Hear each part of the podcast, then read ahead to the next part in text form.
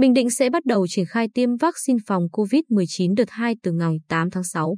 Với tổng số người được tiêm đợt này là 19.000.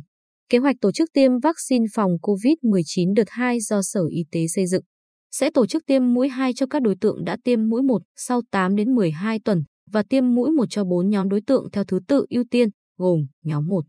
Người làm việc trong các cơ sở y tế, người tham gia phòng chống dịch chưa được được tiêm chủng vaccine phòng COVID-19, thành viên của Ban chỉ đạo phòng chống dịch các cấp, người làm việc ở các khu cách ly. Làm nhiệm vụ truy vết, điều tra dịch tễ, tổ COVID cộng đồng, tình nguyện viên, phóng viên.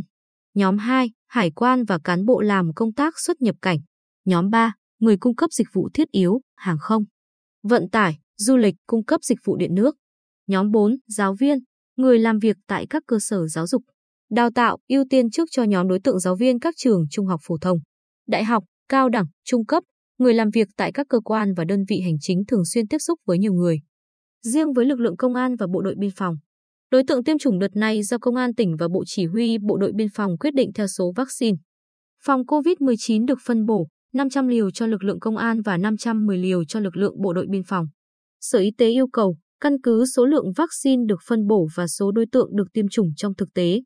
Các đơn vị có thể mở rộng tiêm chủng cho đối tượng ưu tiên thuộc các nhóm khác theo quy định tại Nghị quyết 21.